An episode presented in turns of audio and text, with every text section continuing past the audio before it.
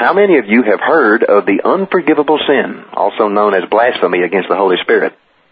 It comes from this single statement of Jesus' recorded right here. In Mark chapter 3, verses 28 to 30, Jesus said, Truly and solemnly I say to you, all sins will be forgiven unto the sons of men, and whatever abusive and blasphemous things they utter. But whoever blasphemes the Holy Spirit can never get forgiveness, but is in danger of eternal damnation. For they, that is the Pharisees, they kept saying that he has an unclean spirit.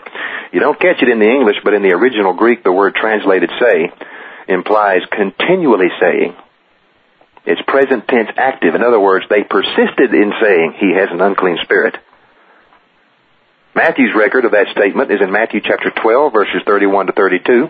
It records that Jesus said, Therefore I tell you, all manner of every sin and blasphemy shall be forgiven unto men. But blasphemy against the Holy Spirit shall not and cannot be forgiven. And whoever speaks a word against the Son of Man, it will be forgiven. But whoever speaks against the Holy Spirit, it will not be forgiven, either in this world and age or in the world and age to come. Okay, let's slow down and take a look at this. The unforgivable sin, also known as blasphemy against the Holy Spirit, it comes from this single statement of Jesus' recorded right here. It doesn't show up anywhere else in the entire Bible. It's right here and only here. If something is extremely important, the Bible usually talks all about it throughout the entire bandwidth of the text, from Genesis to Revelation, right? John 3.16 is not the only place in the Bible that the doctrine of John 3.16 is found. It's all throughout the book of Matthew, the book of Mark, the book of Luke. It's saturated throughout the entire book of John. That's what Romans is all about. Galatians, Ephesians, the whole New Testament. And the more you understand John 3.16, you discover that it's not just a New Testament concept either. You'll find it sprinkled out all throughout the Old Testament. It's cryptic, but with the hindsight of the New Testament, it's crystal clear, whether you're talking about the scenario with Abraham and Isaac or several other things. What about the end times? That's pretty important. It's not just in Revelation. It's in 1st and 2nd Thessalonians, Jude, all throughout Matthew, especially Matthew 24. It's in Malachi, Daniel, Isaiah, Jeremiah. What about prayer? The whole Bible covers that, especially the book of Psalms. That whole book is a collection of prayers. And what about sin in general? Genesis, Exodus, Leviticus, Numbers, Deuteronomy, go all the way up to Revelation. The whole Bible talks about sin. But of all the sins that it devotes so much attention to, you would think it would spend more time talking about the one sin that Jesus himself has called unforgivable. Folks, that's scary. We take a lot of comfort in the doctrine of the cross, that whoever believes in him shall not perish but have eternal life. We take comfort in that doctrine, and we take comfort in the doctrine of salvation by faith alone in God's grace. That's what Romans, Galatians, and Ephesians is all about. And no matter how bad we screw up, grace is sufficient enough to cover that screw up so we can pick ourselves back up and move on. No reason to dwell on it. John's letters point that out. Just confess it to the Lord in prayer. He knows all about it anyway. Just confess it, repent of it, and move on. The letter to the Hebrews says the same thing and adds that we don't have to be afraid of doing that because we have a God who understands and shares in our feelings of weakness to the assaults of temptation because it says Jesus was tempted in every way that we've been tempted, but without sinning. So we can boldly and without fear and without guilt approach the throne of grace. That's in the book of Hebrews. We read all of that and take comfort in that, but then we hear of one particular sin called blasphemy against the Holy Spirit. And it's a sin that Jesus himself said is unforgivable. We hear about that and get scared because we start to wonder, have we committed that sin? Have we committed the unforgivable sin? Boy, I hope not. We know it's called blasphemy against the Holy Spirit, but that's all we know about it. What does that mean? We know what the Holy Spirit is, and we know what blasphemy is. But how does one blaspheme the Holy Spirit? People have come up with all kinds of definitions of what they think it means to blaspheme the Holy Spirit. The most famous one that I've heard that hurts more people than anything else is the view that committing suicide is the unforgivable sin. They say it's unforgivable because it's the only sin that you can commit in which there's no time to repent because you're dead. But that's not true, first of all, because you can repent of a sin while you're committing it. That's what Romans chapter 7 is all about. Paul thoroughly hammered that one down. It's kind of a weird idea of repenting of a sin while you're committing it, but Romans chapter 7 gets into all of that. And second of all, repentance itself is a confusing topic. If you're saved, that means you've repented of all your sins, past, present, and future. You're acknowledging that you're a sinful, imperfect, fallen creature that needs God's grace. Being saved doesn't mean you've decided to be perfect from now on. That's arrogant. But the main reason why people say suicide is blasphemy against the Holy Spirit is because the human body of the Christian is called the temple of God, the temple of the Holy Spirit. And they say by committing suicide, you're destroying the temple of the Holy Spirit, which in turn is blasphemy against the Holy Spirit. But if you're going to go down that line of reasoning, then dying of lung cancer after smoking cigarettes for 50 years, or dying of a heart attack after eating fried foods for 50 years is also blasphemy against the Holy Spirit. Are they going to hell? Well, Josh, that's a little different because that takes longer. So what? If anything, that makes it even worse. Someone who commits suicide sins only for a moment with a lapse in judgment. If you die of lung cancer or heart disease from smoking or eating fried foods for 50 years, then that means you've spent 50 years continually blaspheming the Holy Spirit with plenty of time to change things. So your little slice of hell is going to be even worse. That is, if you're going to go down that line of thinking. When Christians get a tattoo, that's just like painting graffiti on the temple walls of the Holy Spirit. Are those people going to hell? Of course not. Blasphemy against the temple of the Holy Spirit is not blasphemy against the Holy Spirit itself. Otherwise, every sin in the entire Bible would be blasphemy against the Holy Spirit because all sins are committed by the flesh. Aren't they? And when Jesus brought up blasphemy against the Holy Spirit here in Matthew and Mark, nobody here in this scenario has committed suicide. So instead of making stuff up, let's actually look at this passage, look at its context, and see what this means. Mark chapter 3 verse 30. Jesus said, Whoever blasphemes the Holy Spirit can never get forgiveness, but is in danger of eternal damnation. Now that's the first thing I want you to notice. It says they can never get forgiveness. It doesn't say that they won't get it, it says they can't get it. In other words, there is something that is in the way preventing forgiveness from getting through. Is that a fair assessment of that? It doesn't say God doesn't forgive that sin. It says that it can't be forgiven.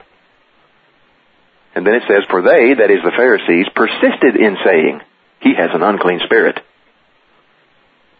So those who have rejected the suicide view, who actually crack open the Bible to see what it says, will turn to this verse and then from this make the assumption that verbally saying something out loud that insults the third member of the Trinity, the Holy Spirit, that is a sin that is unforgivable and that even the cross won't cover it.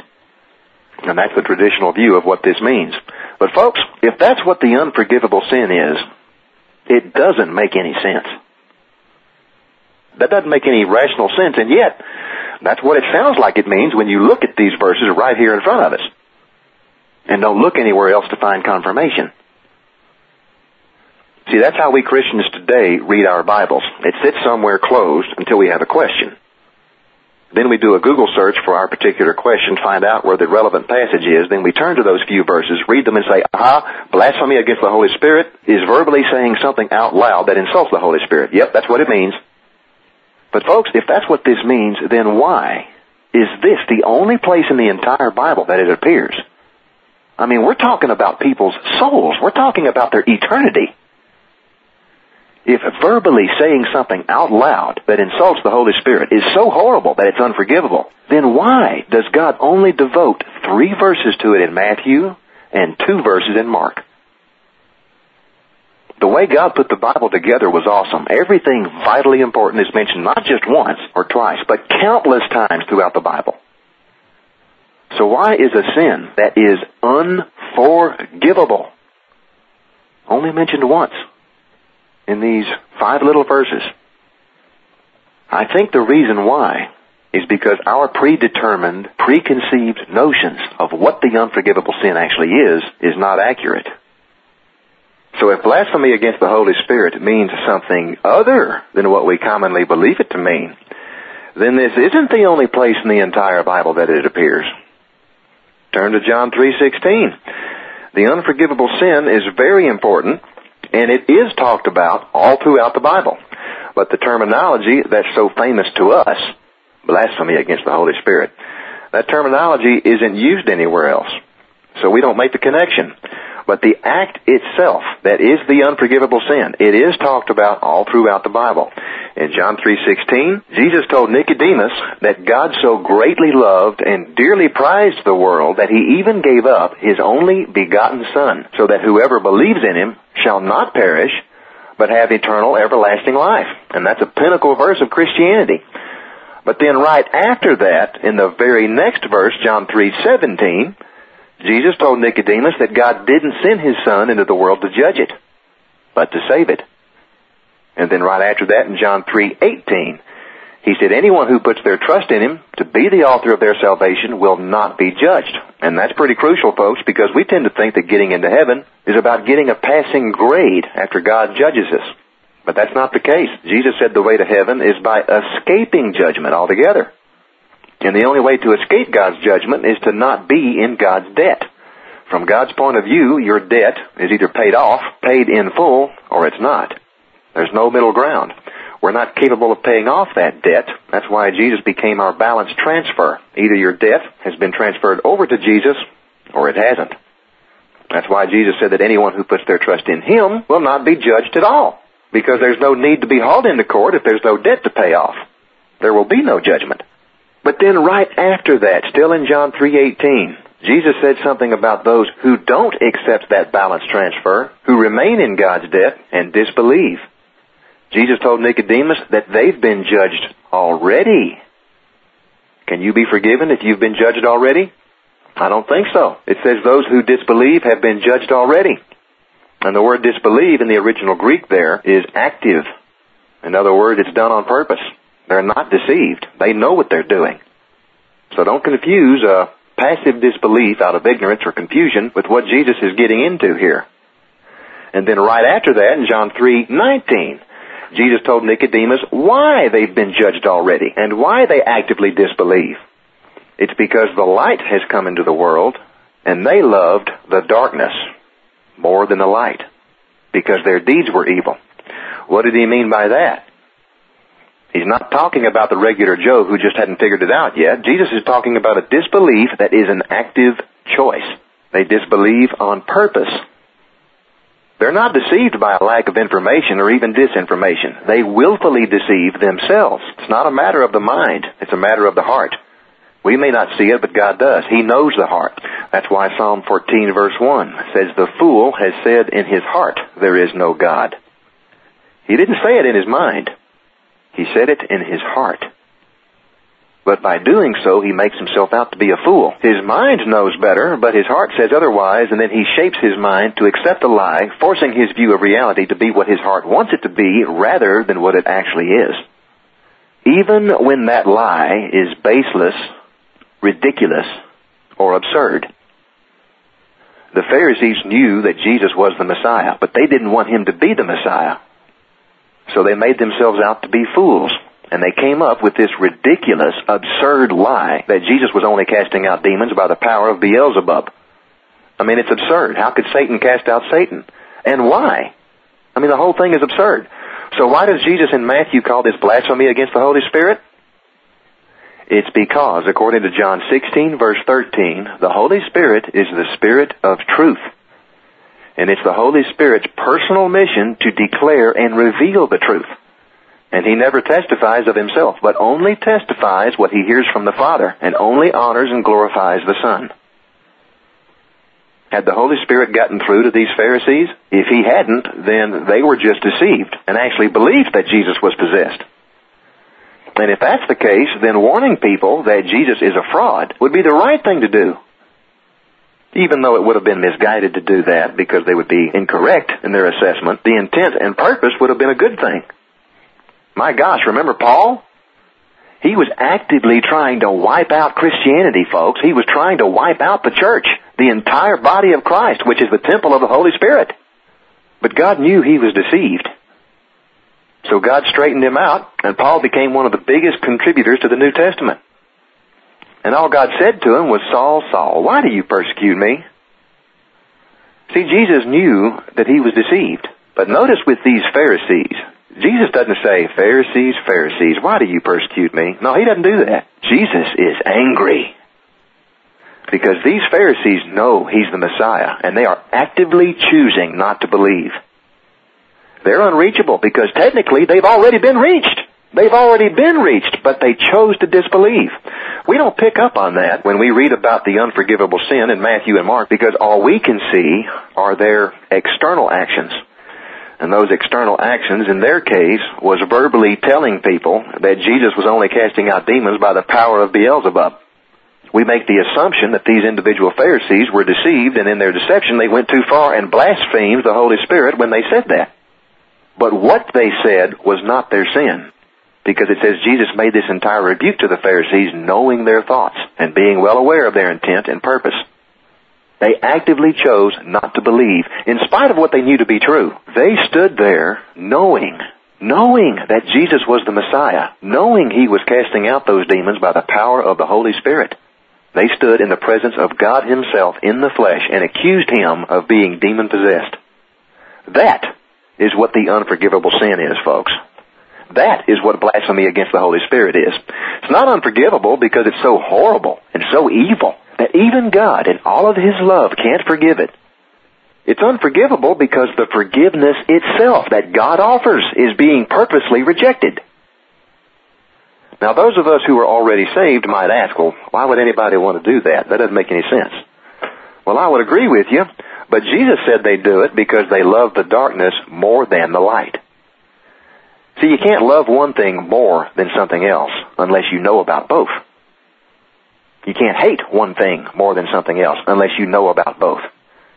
It's an active choice. Let's look at Romans chapter 1 and read some of that chapter because Paul really expounds on this concept of purposefully rejecting the truth and it being an unforgivable sin. Let's start in verse 18. It says, God's wrath and indignation are revealed from heaven against all ungodliness and unrighteousness of men, who in their wickedness repress and hinder the truth and make it inoperative. See? You can't hinder the truth unless you first know what the truth is, so you can fight against it. Paul continues, it says, For that which is known about God is evident to them, and it's made plain in their inner consciousness because God Himself has shown it to them. Wow! How did He do that? By the Holy Spirit. The one that John told us is the bearer of truth, who never testifies of himself, but only testifies of Jesus Christ and glorifies him. And when the Holy Spirit does that, he uses many tools. But Paul mentions the creation as a tool. Verse 20, it says, For ever since the creation of the world, his invisible nature and attributes have been made intelligible and clearly discernible in and through the things that have been made. Therefore, men are without excuse. Because when they knew and recognized him as God, they did not honor and glorify him as God or give him thanks, but instead they became futile in their thinking with vain imaginings, foolish reasoning, stupid speculations, and their foolish heart was darkened. Now in Romans chapter 1, Paul here is talking about the Holy Spirit using the creation as a tool to communicate you would think that biologists would be the very first group of scientists to recognize a creator. With all of their discoveries of microscopic machines, not chaotic globs of junk, but finely tuned machines. We'd call it artificial intelligence if we were to make stuff like that. But when they discover it, they come up with vain imaginings, foolish reasoning, stupid speculation about how it all happened by itself through genetic mutation, which is just a fancy word for something that's become retarded, but its retardation actually makes things work better, so it becomes accepted. It's evolution, you see. If we were to create a machine that does the same thing a human body does, we would call ourselves geniuses. But when God does it, we say it happened by itself. Romans 1 verse 22, Paul continues and says, while claiming to be wise, they become fools. Now Paul here is talking about how God uses the creation to communicate, but these Pharisees, they had more than the creation. They actually had Jesus standing right there in front of them, folks. What does God do with people who actively disbelieve like that? Well, Paul tells us in Romans chapter 1, it says in verse 24, God gives them up. He washes his hands of them and makes no more effort to get through because he's gotten through. And verse 25 tells it it's because they exchanged the truth of God for a lie. See, being deceived isn't exchanging the truth for a lie. Being deceived is being deceived. But exchanging the truth for a lie is loving the darkness more than the light. Jesus said to Nicodemus that these people love the darkness more than the light. And in the original Greek it means more than and instead of the light. Instead, they're making an exchange. These Pharisees loved the darkness more than and instead of the very light that was standing right there in front of them. That is why Jesus is really angry. He's not angry because they're stupid. He's not angry because they don't get it. He's angry because they do get it. And they have willfully chosen sides against him. Now, in Matthew's record of this statement, it records that Jesus said, All manner of every sin and blasphemy shall be forgiven unto men. But blasphemy against the Holy Spirit shall not and cannot be forgiven. And whoever speaks a word against the Son of Man, it will be forgiven. But whoever speaks against the Holy Spirit, it will not be forgiven, either in this world and age or in the world and age to come. Now, because of that last line there, some have made the conjecture that the unforgivable sin can't be committed unless Jesus is literally standing on the earth. Because they interpret this world and age as the time of Jesus' first coming. And they interpret world and age to come as the time of his second coming. And that makes a lot of sense. It really does. But once again, let's be careful here. Because if that's what that really means, then this is the only place we can find it. So let's don't pick up stuff like that and fly with it. That might be what this means, but we have to make sure that we're not trying to make it fit right here just to make it work without any confirmation elsewhere in the scripture. Because I actually think it's Jesus' poetic way of just saying never. Neither in this age or the age to come. Not now, not ever. When we hear the phrase unforgivable, we're talking about an act in which the performer of that act has been judged already and they cannot be forgiven. And that isn't just confined here, but all throughout the Bible. John chapter 3, Romans chapter 1, and several other places where it spells it all out. To actively disbelieve, you have to first bulldoze your way through the Holy Spirit to do it. You have to almost literally tackle him down to the ground, tie him up, and then step on the back of his head, pushing his face in the dirt to get away from him, folks. And that's exactly what these Pharisees have done. All of this started off with it saying, Jesus said to them, knowing their thoughts and being well aware of their intent and purpose. When they said Jesus only cast out demons because he himself is demon possessed, what they said was not blasphemy against the Holy Spirit. It's why they said it that they've committed the unforgivable sin. And then he lets them have it. And he's not finished. Jesus continues these accusations against the Pharisees, and only Matthew, the shorthand expert, got it all recorded. This is in Matthew chapter 12, verse 33 to 37. Jesus says to them, Either make the tree sound and its fruit sound, or make the tree rotten and its fruit rotten. For a tree is known by its fruit. Jesus is saying, if you're going to be evil, be evil. You know, it'd be one thing if these were managers of a prostitution ring or something, but no, they're Pharisees, religious leaders. And Jesus is saying, make up your minds. He said, either make the tree sound and its fruit sound, or make the tree rotten and its fruit rotten. For a tree is known by its fruit. You offspring of vipers, how can you speak good things when you are evil? See?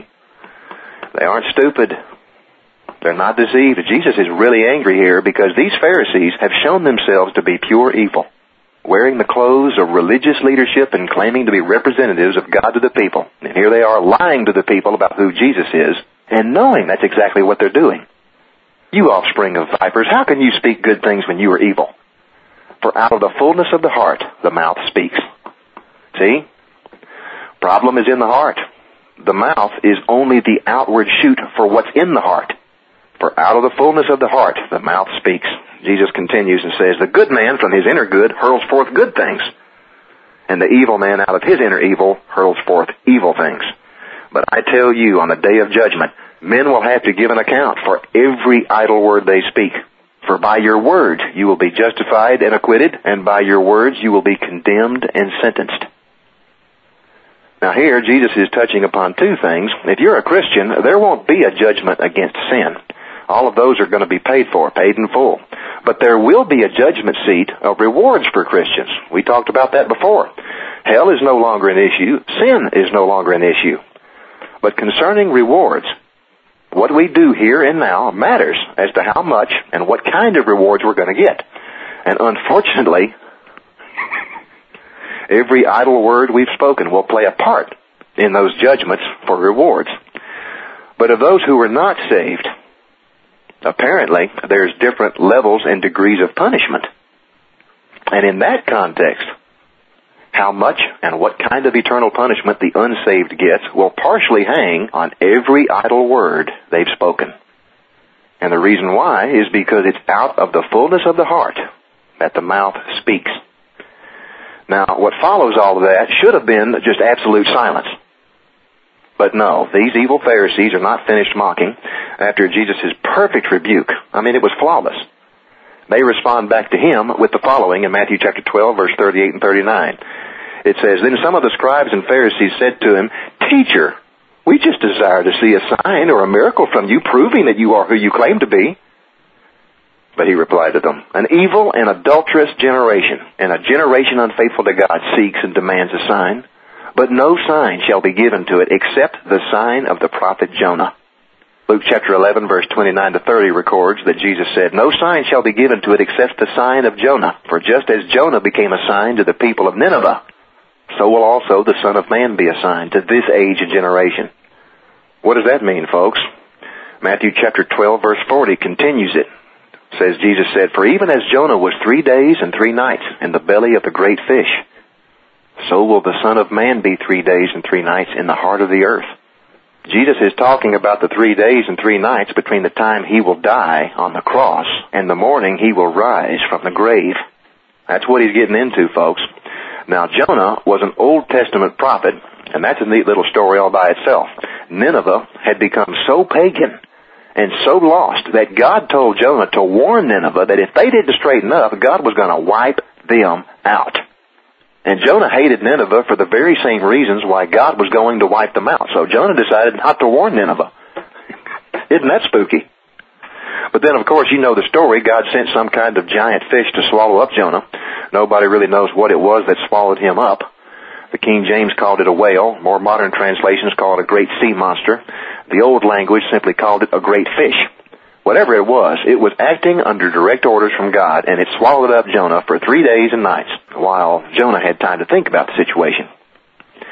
So then he repented, and then the great fish threw him up on the shore, and Jonah went to Nineveh just like God told him to do.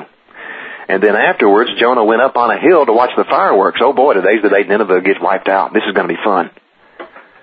But something happened that Jonah didn't expect. Nineveh actually repented from the king all the way down to the servants. So God spared them. But there's a double meaning behind what Jesus is getting into here with this comparison. The Pharisees demanded a sign. And Jesus told them, here's your sign. Just as Jonah was three days and nights in the belly of the great fish, so will the Son of Man be three days and three nights in the heart of the earth. In other words, don't worry. You'll get your sign when you kill me and bury me and three days later I show up again walking around like nothing happened.